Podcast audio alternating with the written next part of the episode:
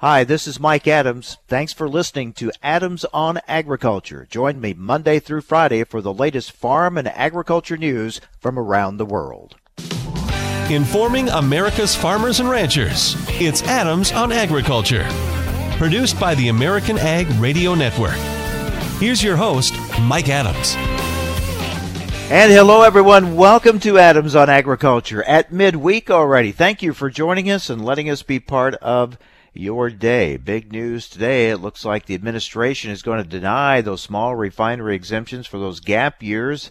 And we'll talk about that. We're also going to get the latest meat export numbers from the U.S. Meat Export Federation. We're going to talk markets with Arlan Suderman, and weather is a big story. Not only rain, but some cold weather in parts of the country. We'll be talking with Dennis Todey, director of the USDA Midwest Climate Hub, later in the program. So lots going on here at midweek, but we're going to start it off with Todd Neely from DTN. And Todd, uh, finally some news that the biofuels industry has been waiting for and needing to hear. It's not official, I guess, yet or final, but it looks like all reports indicate that uh, the administration will deny those gap year waiver requests. Yeah, Mike. You know, it's uh, it's a big deal if this is true. Uh, you know, a couple sources that I've talked to seem to indicate that this is indeed what the president is is doing. He's leaning toward doing this, and he's already ordered the EPA uh, to not allow those waiver requests to be to be granted. Uh, the one thing that we need to think about here, though, is that this would this would include 67 waiver requests that are retroactive. That means we still have another 31 or more uh, that are pending for 2019 and then into 2020. Uh, so this would take care of uh, the requests that were made, you know, in relation to the 10th Circuit Court ruling uh, that essentially told EPA that it had it had messed up on uh, on granting some waivers um, you know, I, I think this is obviously encouraging. Uh, I guess we wait until the official word. So far, EPA is not confirming with us either way, of course. But uh, if this does happen, it certainly comes at a time when the president is uh, obviously shoring up his base when it comes to the to the upcoming election. Yeah, I, don't think there's any other way to look at it that the the election uh, and the the potential impact of this issue has influenced this decision, if indeed it, it, it, comes down the way we think it's going to. I think the other thing about this is we've talked about this before. The administration uh, now for several years has tried to walk uh, a fine line, appease both the oil industry and the biofuels industry. And I think they're yeah. always looking for a compromise. Perhaps their compromise is we'll say to the biofuels industry, okay, we'll deny those gap year waivers that are pending like you want.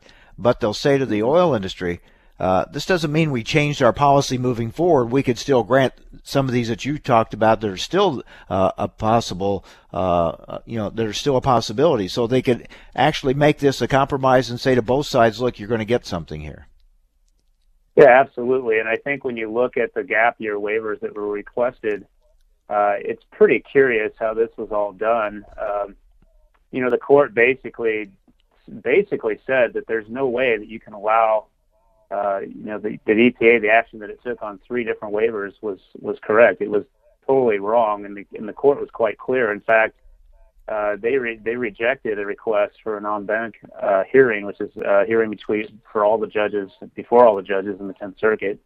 Um, so yeah, you could look at it that way. Although I think that uh, you know EPA definitely was uh, was on a legal uh, a little bit of a legal uh, moving ground here as to whether they could actually do what what those uh, you know requests had had asked for. Um, but yeah, I, I do think that you know we still there's no doubt. I think the the ethanol industry has been quite clear that it's not against waivers necessarily. It's just the way that the EPA has handled it since 2016, and I think that really is the issue that's still kind of out there to be uh, to be resolved. Yeah, you look at it. Uh, this is a big decision that we've been waiting for, but actually they're just doing what the courts told them they should have been doing all along. Absolutely, and and that's the thing. I think you know how the program is instituted going forward is really the biggest issue we've got facing us. I mean, there are 31 pending waivers, and there's plenty uh, plenty of evidence that was presented in court to suggest that uh, there was probably only seven companies that uh, that had waivers that you know previously that could get those waivers uh, renewed. Uh, so if there's 31 requests pending, it's really it's really a question of what the EPA is going to do in response to the 10th Circuit, and I think that's always been the the question. You know, the 10th Circuit uh, ruling has already been appealed to the Supreme Court by the refiners involved. Um, so that that issue is still out there, to, and I think there's quite a ways to go yet to, to resolve what EPA is going to do. Well, the other part of that story is uh, what we're hearing is the decision's been made not to appeal that 10th Circuit Court ruling, right? Yeah, that that was made by the EPA and the, and the federal government itself. You know, it had till September here to uh, to file its own appeal. Uh, they already decided not to appeal to the 10th Circuit again for a full hearing, and so what we've seen now is kind of a last ditch effort by uh, by the refiners involved uh, to get the Supreme Court to listen to this case. And it, it just sounds like it's kind of a long shot, considering that the 10th Circuit itself didn't want anything to do with a, a further hearing on this case.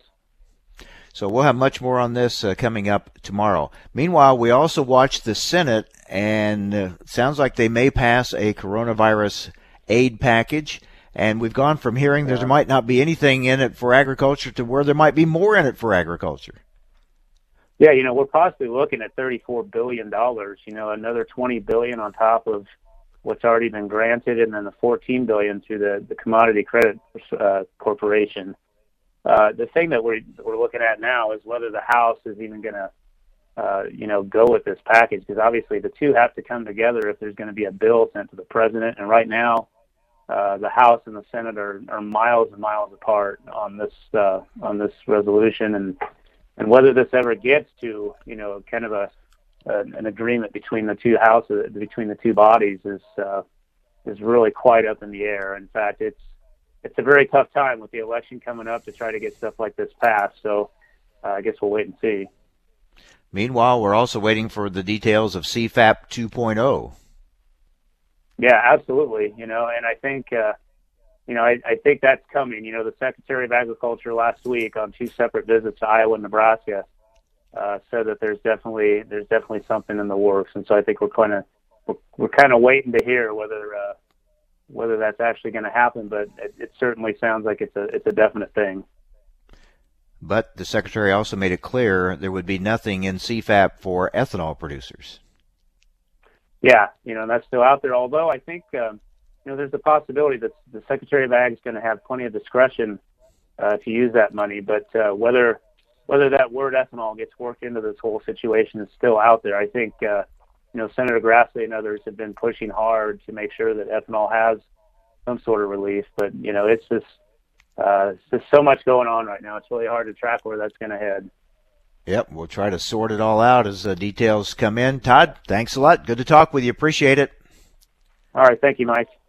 All right, DTN reporter Todd Neely. We'll be hearing from the renewable fuels industry tomorrow again on this story that the administration has uh, instructed EPA uh, to not grant these so-called gap year waivers to the RFS, these small refinery exemptions for past years. So that's a big story for the renewable fuels industry, and we'll keep you up to date on that. Up next, we have the latest meat export numbers. We'll talk with the economist with the U.S. Meat Export Federation next on AOA. Hi, this is Mike Adams. You're listening to AOA, Adams on Agriculture. Don't go away. More Adams on Agriculture coming right up. Wearing a seatbelt while driving or riding in a vehicle can greatly reduce the risk of injury or death. Sadly, half of all roadway fatalities are unbuckled drivers and passengers. People who aren't buckled endanger not only themselves, but others in the vehicle as well. Everyone riding in vehicles should be properly restrained to increase the likelihood of survival. Drivers should make sure that all occupants of the vehicle, including themselves, are buckled up. Drive safe. Save lives. Adams on Agriculture. Conversations with policymakers, the movers and shakers in the ag industry, the pros and cons of issues important to you, cutting through the spin to get to the heart of a topic and giving you the information you need to know. Every weekday, Mike Adams brings you guests important to the ag industry it's quite simply information farmers and ranchers need to know. Adams on Agriculture. Recently on Adams on Agriculture. To continue looking at the storm damage, we're joined now by Megan Anderson, Iowa State Extension Field Agronomist. Megan, thank you for joining us. You had a couple weeks now. I know you've been out uh, looking at fields, assessing the damage. What what can you tell us? What's the overview that you've seen? It's really remarkable how widespread the damage is. I mean, I know we keep saying that, but it's just it's completely unbelievable how uh, to me how uh, people all the way out in west central Iowa are affected and have flat fields, and, and people all the way over pretty close to the Illinois border have been affected. So the the size and scale of it is amazing. And then I would say the the really disappointing thing to see has been how quickly the corn crop has gone downhill here since the time of that storm. And we were already struggling a little bit with some dryness in some areas, and that has basically just spread. And that combined with the heat that we had last week has really sent the corn crop downhill. For the information important to rural America, join us on Adams on Agriculture. 180 over 111, and I had a stroke. When I woke up, I couldn't speak or walk. 145 over 92, and then I had a heart attack. 182 over 100, and I had a heart attack and a cardiac arrest, and then a stroke. Everything changed. It felt like my life was over. This is what high blood pressure sounds like. You might not feel its symptoms, but the results from a heart attack or stroke are far from invisible or silent. 150 over 90, and I had a stroke. If I would have followed a treatment plan, I would not be in this situation. 180 over 110, and I had a stroke. And I'm 33, so I never see this coming. If you've come off your treatment plan, get back on it, or talk with your doctor to create an exercise, diet, and medication plan that works for you. Go to loweryourhbp.org. Head to toe, everything's changed. Head to toe. Brought to you by the American Heart Association, American Medical Association, and the Ad Council. You're listening to AOA Adams on Agriculture. Hi, this is Mike Adams. You can rely on us for the latest farm and ranch news from around the world. Information America's farmers and ranchers need to know. Adams on Agriculture. Now, back to Mike Adams. Well, we have the latest beef and pork export numbers, and here with those numbers and some uh, analysis of them is Erin Borror, economist with the U.S. Meat Export Federation. All right, Aaron, thank you for joining us. Uh, how do the uh, latest numbers look? All right, thanks, Mike. Uh, I would say continued improvement. Um, this year, we look at month on month change, which is not typical. We usually look year on year, but given obvious uh, crazy circumstances, we look back month on month for beef up 36% compared to June and pork up 7% compared to June, which pork never decreased as hard as beef. So that's part of that difference. And so an encouraging sign, although still below year ago levels for beef and dipping below year ago for pork. Um, so clearly challenges, but improving trends, and the weekly data through August showed that that's continued, and especially for beef, um, continuing to increase the momentum, and for pork, a bit of a tick higher, and for pork, it's been a shift, had been a shift more to Mexico being our largest destination again, followed by China, and a reversal as, of what we've been seeing. So, so lots of, um, yep, go ahead. Yeah, getting better, but still below a year ago. Is this all COVID related or mostly COVID related? Yeah, I mean, we well, we always forget how long it takes for these big shocks in the system to reverberate through. So, even though our production has rebounded strongly and been above year ago, especially in the case of pork for you know several months now, it still takes time to get that price and demand shock kind of through the system. And so for for pork, you're talking down just two percent on year ago. It was just a, such a change in trend when we kind of gotten used to seeing double digit increases year on year. Um, and again, that was a big shift of seeing the slowdown to China and Hong Kong, which their offtake was basically the lowest since last October. And things like the carcass business to China dropped to the lowest since it began basically last June. And so some significant shifts in kind of the business as well as getting through those supply chain shocks, which especially hit on the beef side. When remember we had the the prices spike, and so it takes time for the market to sort all of that out. And the other thing that's going on here that's still impacting is just labor shortages. Um, so even though we're running these plants much closer to capacity, um, packers aren't able to produce some of these more value-added items and even to save variety meats. So we've seen big decreases, beef variety meats down 16% year on year, pork down 25%. Part of that is just simply not having the production. So we know there's demand, for example, for things like livers um, as an affordable protein source and other variety meats that just aren't aren't being able to be saved. Livers is probably a bad example there. We can typically save them and ship them out, but um, other more intensive variety meats, labor intensive variety meats that aren't getting saved. So you're not able to produce some of these higher value, higher margin items. Another example would be things like single ribbed bellies on the pork side for Japan. And so it's still a, a labor scarcity issue that's also impacting on availability for export items. We're talking with U.S. Meat Export Federation economist Erin Borror. That that's interesting, and we've heard this from others uh, that it's not so much a demand situation now as it is a labor situation. Uh, not only keeping workers healthy in these plants, but can you attract more workers to come work in these plants, or are they concerned about potential health risks and are staying away? So th- this is a huge issue. Yeah, absolutely. And the other interesting thing, if you want to put it more in a positive light, is that the the real significant impact as far as our plants being down or limited production that hit here in North America, especially Canada and the U.S. earlier than basically the rest of the world. So we kind of got through that. And even though we're still dealing with yeah limited labor, like we're talking, we're operating uh, much closer to capacity and the the COVID issues kind of hit many of our competitors later. So plants across Europe, across South America, especially in Brazil, you know, you've been reading about impacts there after we had mostly gotten through it. So in a sense, you could look at it as us having or having returned to our supply advantage um, fairly quickly and being a bit ahead of the game.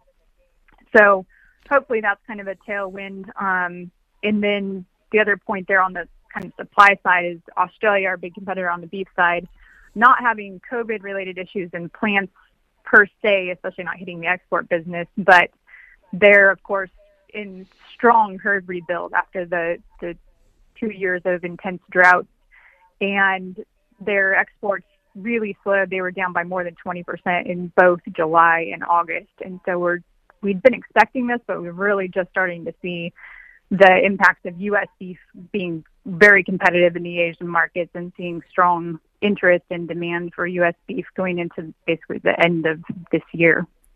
Yeah, that's what I was going to ask you. Then, are you uh, uh, optimistic that we're going to see a strong finish to the year on our meat exports?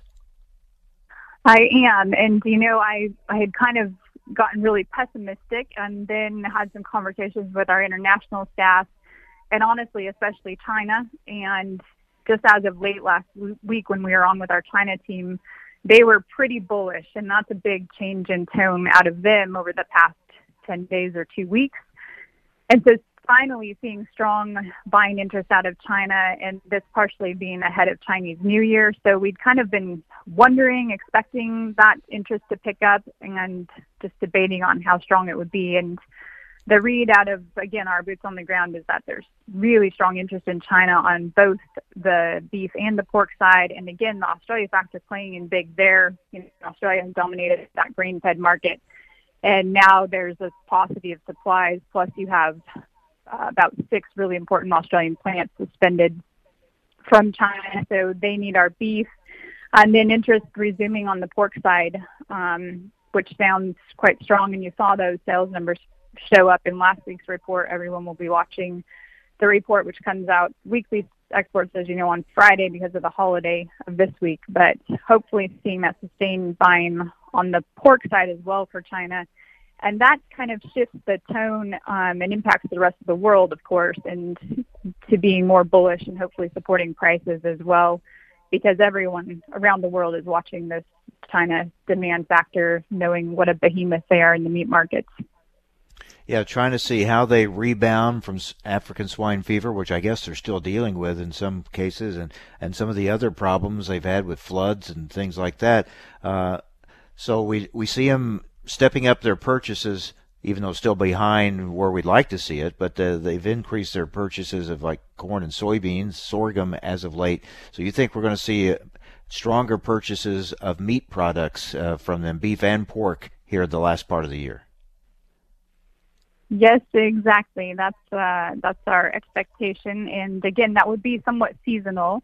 And and yes, as you're alluding to, I mean, we know they're they're dramatically say below the purchase commitments in the phase one agreement. Uh, what we've tried to reiterate is that beef is a is an important part of that, and the meat products is where we actually had seen the strongest growth. And yes, recently seeing the jump in China's corn prices, which I think is a, a mix of both um, supply or their crop and demand, knowing that there is greater feed demand. Um, but hopefully seeing strong Chinese purchases of all commodities into the end of the year. But definitely we do expect that to hold for for beef and pork. And for pork, it's going to be hard to beat year ago. Um, but even if we see that trend higher seasonally into the end of the year with some some modest growth. Uh, I have total U.S. pork exports ending this year up at least 16% and possibly getting up 18, 20%, just depending on how big that basically China run is in the fourth quarter when our production is also, of course, peaking. So we really do need that China carcass business at that time. And for beef, yeah, um, maybe within 4% of year ago you have to put everything in perspective of uh, the COVID world we're living in, right? As far as where these numbers come and uh, compared to other years, it's kind of you have to look at where you're at, where you're going, and uh, uh, I would say, even though they're down from a year ago, considering the headwinds that uh, we've been facing, it they're you know could it's probably better than we could have maybe thought uh, if you said we're going to face a worldwide pandemic and economy shutting down and things like this. So a matter of perspective, but uh, we'll hope for that strong finish to the year. Erin, thank you very much for the numbers. We appreciate it. Thanks so much, Mike. Erin Borror, economist with the U.S. Meat Export Federation. Well, we've got a lot to talk about with Arlan Suderman with Stone X with these markets as we head to uh, harvest time, some weather issues as well. Talk about all that next on AOA.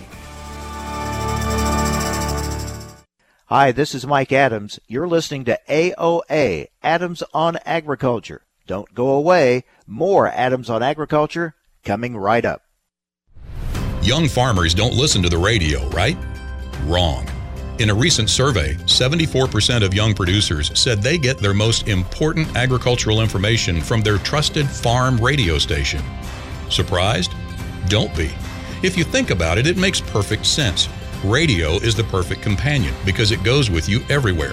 Whether you're in the shop, on the combine, or in the truck, farm radio is right there with you. This message brought to you by the National Association of Farm Broadcasting. Adams on Agriculture prides itself on bringing top leaders in the ag industry right to your radio speakers. AOA wants to continue that conversation right to your fingertips. Follow AOA on Twitter at AOA underscore talk show and Mike Adams himself at the handle Mike Adams Ag. You will receive real time highlights of the show and keep up with which convention or industry meeting AOA is attending. That's AOA underscore talk show and Mike Adams Ag. We hope to see you online. Time now for a market check here on Adams on Agriculture. I'm Rusty Halverson from the American Ag Network. A one point slide in both the U.S. corn and soybean crop ratings in the good to excellent category. Not doing much to spur on movement in corn futures on this Wednesday trading session. Soybean futures trending higher. USDA saying that 238,000 metric tons of soybeans sold to China for delivery in the 2020 21 marketing year. That makes it 902,000 metric tons of soybeans announced sold to China this week alone. An hour into the trading day, new crop November soybeans up three and a half at 976 and a half. January 980 and three quarters, up two and a half cents. December corn down three and a quarter at 358 and a half. March corn at 369 and a quarter, down two and three quarters. After Tuesday's losses, trending a bit higher in the wheat futures. Chicago wheat December up three and a quarter at 547 and a half. Kansas City wheat December up three and a half at 473. Minneapolis spring wheat December up two at 538 and a quarter. For livestock, the American live cattle futures backpedaling after yesterday's rally. Cash cattle country said to be slow to start on this Wednesday. Some early asking prices being noted in the South at $105 per hundredweight.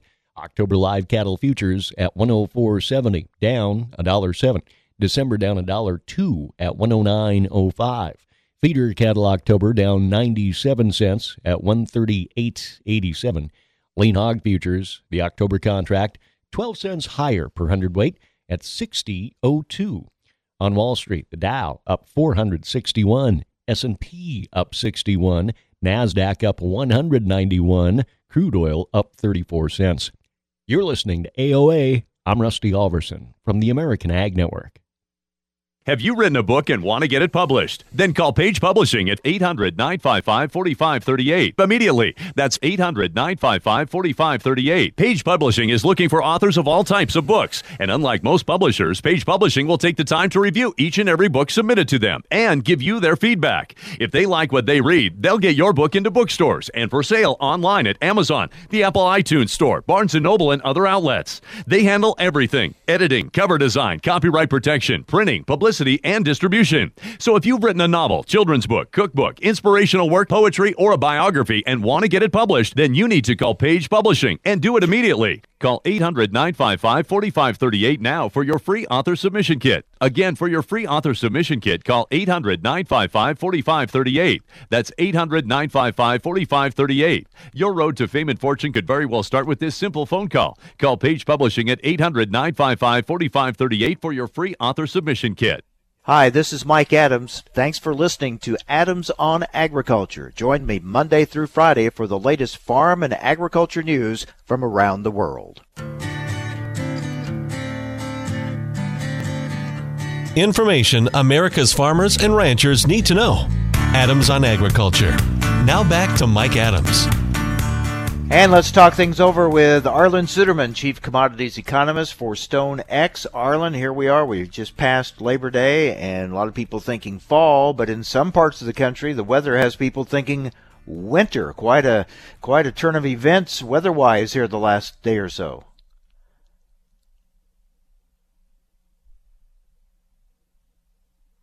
And we may have lost Arlan. We'll try to reconnect with him. Here there I am. Are you there? There we go. Very good. I'm just saying, for some parts of the country, instead of fall, it now feels like winter. I think we lost him again. Seems to Quite be cutting in and out. The there. there you are. We lost you again. Are you back oh, with us? Really? I yeah. am. Yeah. Okay, you're cutting in and out. Yeah. So uh, in in many places, it's it sure feels like uh, uh wow, th- this growing season is officially over. Yeah, really for the northwestern Midwest it is. And so now we come down to assessing uh, what the crop damage was, how much the cold penetrated the canopies of those crops that were not yet ready. I know we had some areas where fields really needed a couple more weeks yet to finish up uh, for the soybeans, and, and we have some immature corn as well. Um, the ground is very warm, so uh, that would have helped somewhat, but we know we did some damage. It's just how much damage did we do? So it kind of continues this end of the season trend we have here towards backing off what we thought was going to be a very big crop. But we've seen this uh, slow deterioration, whether dry weather or now cold weather, taking uh, the top off the, a lot of these yields. Yeah, absolutely. So the sense continues to be that the crops are getting smaller and demand is getting bigger, and that's why trade will be looking to the WASDE report on Friday to just see the extent of the adjustment that USDA makes.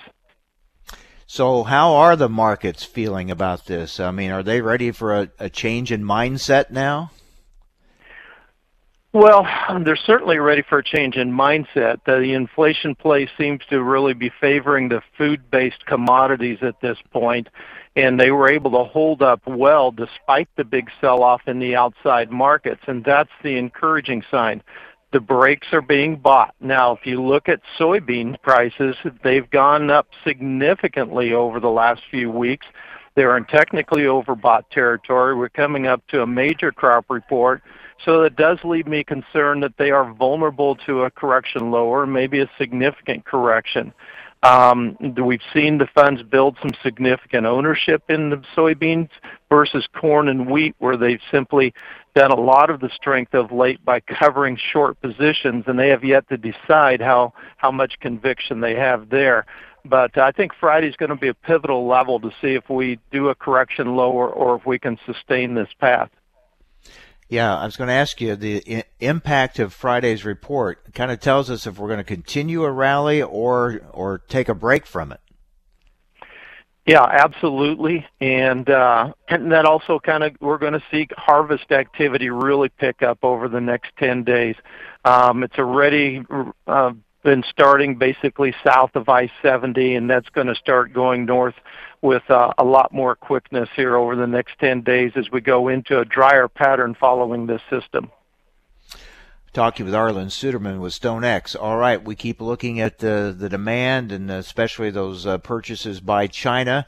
And I, I always ask you, I mean, is it just because of the time of year where we're the, the big player in the market, or is, are they trying to meet uh, or come closer to phase one commitments, or is they just need it so they got to buy it now, or is it all of the above? Well, to some extent, it's all the above. Um, they're certainly playing their politics regarding the phase one because they don't want President Trump to put any more capital controls on them. That's what can hurt them the most. That's what their fear is. They want to keep the trade going, but they also need it. They need our pork. We've quietly become the top supplier of pork to China, um, and uh, we expect that to continue for a while longer. They need our soybeans to bridge the gap until Brazilian supplies become available. And right now, Brazil's very dry. That's normal, but normally the wet, the dry season ends by the middle of September, and they start planting soybeans. That looks like it's going to be delayed by two to four weeks. If it's two weeks, that's a concern. If it's four weeks, that has significant market implications because that delays their export season, lengthens our export season, and it puts their safrinha corn crop at risk. So that's the next thing for us to watch weather-wise now that we're past this freezing event in the Midwest. Um, will China buy more than what they need to bridge that gap? Will they buy significantly more corn? Those are questions yet to be answered. We think we'll get answers of that here in the coming weeks. We expect China to announce its TRQs or corn quotas here over the next couple of weeks for 2021. Uh, typhoon, they've had three typhoons across their northern production areas here the last couple of weeks, the second of which was last week, did significant damage. How significant? We don't know. We're seeing a lot of pictures on Chinese social media of flattened cornfields similar to Iowa last month. But again, that's anecdotal how much of a scope that is is really hard to tell even with boots on the ground in China. So could this year be one of those years where selling from the combine is a good strategy? Well, I think that we're going to see the farmers are want to see how this play out. So that'll probably decrease the amount of selling that we see off the combine and may give us some better basis than what we might normally expect to see at harvest time, although we still will see some harvest response in the basis market. Um, and, and then where do those TRQs come out from China? That'll tell us a lot. They're normally at 7.2. If they go up to 10 to 12, which is what we're thinking right now, I think the market's kind of accepted that and prepared for that, and we can easily supply that. If they go up to 20 or higher, that suggests a little bit more of a panic situation by China, and I think that'll get a draw a lot more interest into the corn market and what the potential for upside is, especially with some risk with from La Nina to the South American crop. Yeah, it'll be interesting. Let's say that the rally does continue after Friday's report. Uh, do you sell into it, or do you say I'm just going to put it in the bin? It looks to me like it's going to keep going higher. This is 2020, a, a year full of uncertainties, which means that the unexpected can certainly happen. So I wouldn't want to put all of my eggs in one basket. I'd want to be scaling in sales and ra- and rallies as opportunities are given. Know what your break-even costs are, and if you have the opportunity to protect your equity in your farm or add to it, make the business decision. But keep the upside open with some of the tools that are available today. With some of the rest of the country experiencing these weather challenges, does that make the derecho impact maybe stronger than we thought it was would be originally? Well, certainly the drought that we had in August, you can call it a flash drought or whatever, that amplified the losses and amplified the concerns. Now, the trade is still expecting USDA to print a 2.4 billion bushel corn carryout Friday. Uh, we're a little higher than that. Um, but that could continue to ratchet lower. But right now, there's really no evidence that we're going to tighten supplies to the point of needing to ration demand with higher prices. So we need to maintain that perspective. Yeah, that's a good point. and you always bring us back to that when we kind of focus on this year's production. Okay, maybe that's down. Yeah, China's buying more, but we still got that that stocks uh, uh, burden to carry, right? I mean, that's that's still kind of the cloud that hangs over things. Yeah, exactly right. And the real key, the market doesn't want to see stocks fall below 1.5 billion. Um, so if China could buy 20 million metric tons, then it might get us down close to that level, but we'd have to have a risk from somewhere else or a significantly smaller crop than was currently projected to suggest we're going to get below 1.5 billion. That doesn't mean we can't have some times of higher prices, um, but that does say it does put a little perspective here on uh, the supplies that we do have, and largely because of all the lost demand we have when ethanol got shut down this spring due to coronavirus. I was going to ask you about ethanol. I mean, it looks like may get a little good news here if indeed the administration is going to deny these gap year waiver requests. But still, the big issue is demand moving forward and how we recover from from COVID. Yeah, exactly right. And that was good news this morning. We'd like to see that made official. Um, but going forward, we've recovered most of what we lost this spring. We're still down about 11 to 15 percent from where we were pre-COVID, and we seem to have stagnated here at this level. We need to get the rest of the country opened back up, get people comfortable driving again, and uh, increase that demand for ethanol as well as for exports of ethanol. Yeah, still waiting to see if China's going to buy ethanol, right? Yeah, and there are some encouraging signs over the last couple of days of Chinese buyers inquiring on distillers' grains, even with mm. the hmm. anti-dumping subsidies. And my sense is that it's because they tend to panic a little bit about supplies, and they're checking out their options in case they do have more damage to the crop than is currently believed, and feed supplies are tighter than currently believed then it becomes more economical to pay those anti-dumping subsidies just to have the distillers' grains. So that would be big news if we start seeing them buy DDGs. So we'll keep a watch on that. Always good to talk with you. Thanks, Arlan. Thank you, Mike. Chief Commodities Economist for StoneX, Arlan Suderman. Well, as we've been mentioning, weather is a big story today. Uh, some rain has moved across a good part of the country, but also some cold weather has settled into some places, and uh, for all intents and purposes, shutting down the growing season to finish off some of those crops. We're going to talk about that with Dennis Todey, the director of the U.S. Midwest Climate Hub. That's coming up next. Stay with us. You're listening to AOA.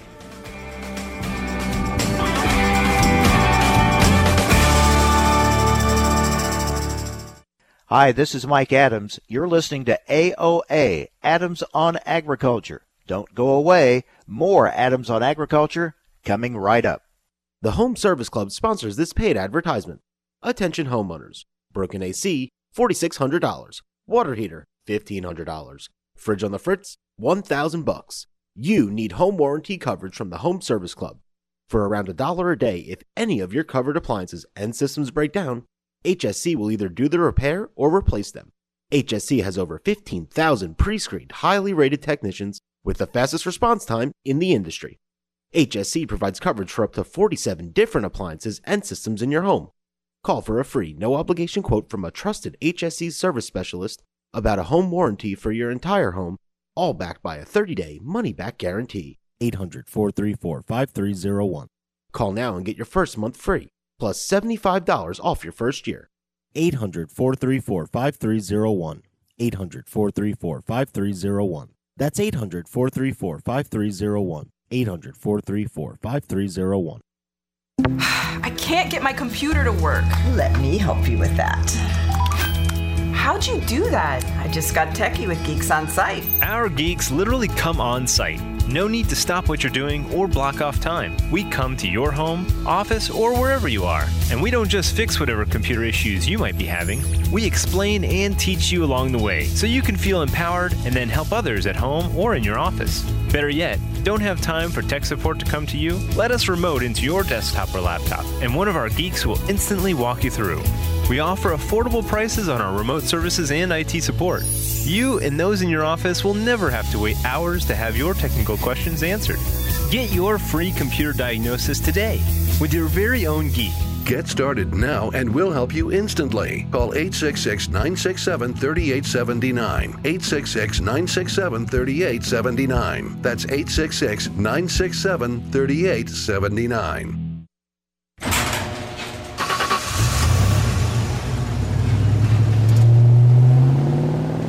I spend a lot of time in the garage, but even more time in the rain, sleet, and mud. In 95, I helped tow your moving trailer. In 05, I helped you get out of a ditch. Yeah, I know I'm a bit rusty, and sadly in 09, it was sparks from me, your handy chains, dragging behind your truck that accidentally started a wildfire. Sparks from dragging chains can start a wildfire. Spark a change, not a wildfire.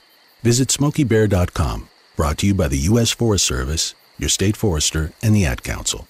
Only you can prevent wildfires.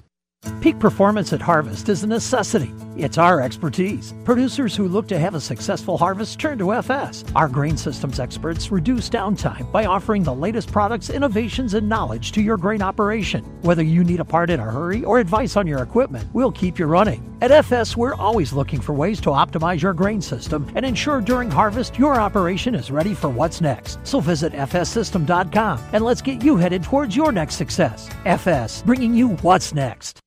A toast to soil health.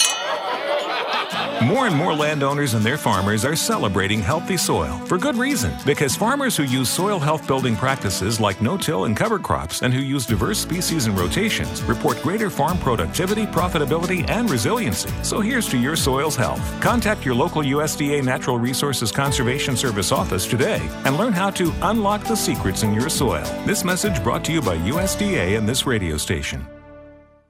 Recently on Adams on Agriculture, Jim Sutter, CEO of the U.S. Soybean Export Council. Jim, let's start with China. Your thoughts on the, their purchases and where we're at as far as sales to them when it comes to soybean. Well, we've been very uh, pleased to see the, the pace picking up for sales. Obviously, we are uh, we're at the, almost a record level. We'll see when we get the numbers this week in terms of new crop sales uh, as we start the new marketing year. So, uh, you know, we've been thinking for a while that there was uh, going to be a real good effort from the Chinese in terms of implementing the phase one agreement. And I think we're seeing that happen. You know, we had to get through the time period when Brazil is the normal kind of southern hemisphere exporter and their main window. Uh, that window has, uh, the, the shipments are certainly winding down. We're all hearing talk about the prices in Brazil going up. And we're seeing them now turn to the United States. So they've got a nice purchase book on from, from the U.S., as do other countries. For the information important to rural America, join us on Adams on Agriculture. You're listening to AOA Adams on Agriculture. Hi, this is Mike Adams. You can rely on us for the latest farm and ranch news from around the world. Information America's farmers and ranchers need to know. Adams on Agriculture. Now, back to Mike Adams. Couple big weather stories rain and cold. Let's talk about it with Dennis Todey, director of the U.S. Midwest Climate Hub. Dennis, thanks for joining us. Um, even for um, some of our northern states, uh, it's pretty cold for this early in September. It really is, unfortunately. Um, you know, you, you've heard the news stories out in the west with uh, with the big change in temperatures and snow. Probably the big news out of that on, on a couple fronts is um, coming temperatures coming in from North Dakota overnight, where they went down near freezing and a little bit below freezing in eastern North Dakota, which is bad news from a corn and soybean standpoint because we have corn and soybeans there that were a fair amount behind some of the surrounding states. So we probably uh, have had some some losses there, unfortunately. And then the, the you know this up and down temperature swing probably was not a, a major livestock issue, you know, like the, the the October blizzard several years ago, but this one probably, you know, there was probably a little bit of stress put on some of the younger livestock, particularly when we went from such high temperatures to low temperatures, and then threw snow on top of them on a fairly rapid basis. Some rain as well. Did the did the dry areas that really needed it did that been dealing with the flash drought? Did they get some rain? Um, yes and no. Um, you know that if you look back at the last several days, going back to Saturday, uh, we have areas from parts of Minnesota through Iowa, Illinois, and then parts of Indiana and Ohio that have had two or in some cases four plus inches, isolated areas with four plus inches of rainfall. Um, too late for for the the cash crops this year. Certainly will help with cover crops or any any fall getting some moisture back in for for uh, winter wheat planting for places that do winter wheat, um, and it will also start that soil moisture recharge. Um, have some other areas that have uh, received more rainfall. Parts of the worst hit area in Iowa. Uh, we're getting rain in Ames right now, which is a, a sight, a pleasant sight in western Iowa. The problem is how how uh, deep we are in this drought. You know, a couple inches of rainfall is a real plus, but if you think about soils that are, you know, pretty much depleted of moisture that can hold 10, 12 inches of water, uh, we have a long way to go before we call this done and, and improved. So it's a good thing, but it's it's we're not at a fix at this point anyway. All right, so we're going into harvest in the Midwest. Uh, what's the pattern you see shaping up? Um, some, I mean, it, it's kind of a mixed blessing. At first, this was probably good. You know, it's always good to get rainfall. It's also good as you know we think about fire issues as a Western issue. You know, you can have some minor fire issues in the Midwest when you're really dry. We were close to that point of of, of being concerned about harvest fires or grass fires, not huge ones, but but but minor ones. So this will help that situation. Um, after these uh, you know, this week is still staying fairly active in the central Midwest, kind of that uh, Kansas, Missouri, Iowa, Wisconsin area. Eastern Midwest will be less active this week. After that, we look like we stay fairly quiet for a good portion of September. So, good and bad of that good for people starting harvest that they can start making progress and get out in the field you know especially with some of the the damaged crops and the derecho it's going to take them a little while so to give them extra time is a good thing uh, it's a it's a downside for the lack of precipitation towards getting us more soil moisture recovery but that may be okay because get the harvest out, and if we can get some rainfall later in the fall to get the soil moisture recharged, then that's a good thing. But we, we still don't see those those good rains uh, coming just yet. It's going to be a little while longer. What do you make of the predictions of a uh, really hard winter coming? Uh, maybe more snow than we've seen, and uh, you know, just a more harsh winter than we've seen the last few years. Do you buy into that? Uh, the the chances are there for a bit more difficult winter, and what that's being based on is the possibility for La Nina. Um, you know, when we're talking about La Nina, we're talking about sea surface temperatures in the equatorial Pacific, but there are relationships when you are in a La Nina during the wintertime, uh, less likely to be a warm winter, um, could be colder. It's not a guarantee that it's a colder winter, uh, and can be a bit more active. So, what that act- activity looks like, if it looks like snow, if it looks like mixed rainfall kind of depends on the different storm systems. Right now, the long range outlooks uh, are uh, leaning that way. Uh, the current probability, I think, for La Nina is about 60, 65%. So there'll be an update on that, I believe, tomorrow. So people should listen for that. And then the new long range outlooks will be updated next week, so we'll get a better look at that. Uh, so there are some potential for you know, this is not a guarantee. This is not a, a, big shift that way, but certainly there's some potential for it to be a little harsher winter uh, than we've had. My daughter, who's recently back from the East Coast, is excited about the potential for cold. I can't say I'm as excited about potential mm, for cold. No, no, no, I'm, I'm not excited about that at all. So, uh, despite the the weather of the last day or so, you think uh, much of the Midwest in looking at favorable harvest conditions? I mean, right now for the early part of, of harvest, yes, uh, it looks very quiet. You know, after these after these systems this week, uh, our our storm pattern becomes what we call zonal. It means very east west. So there will be minor storm systems that will come through, very weak systems, but really nothing major. And unless you get some moisture from the Gulf, which those tend not to bring a lot of moisture from the Gulf, it won't be very active as we go in September. So, so the first part of September, you know, middle third week or so, definitely looks fairly dry. So harvest should be kicking off fairly well. Uh, you know, some of especially the driest areas, we've got crops turning and mature already, so we can get started with that. Um, you know, after that point, it still doesn't look terribly active, and for as dry as we are right now over much of the areas, uh, you know, even a little bit of rainfall won't slow folks down too much. All right, Dennis, thanks a lot. Good to talk with you. Happy to do it. Take care, Mike.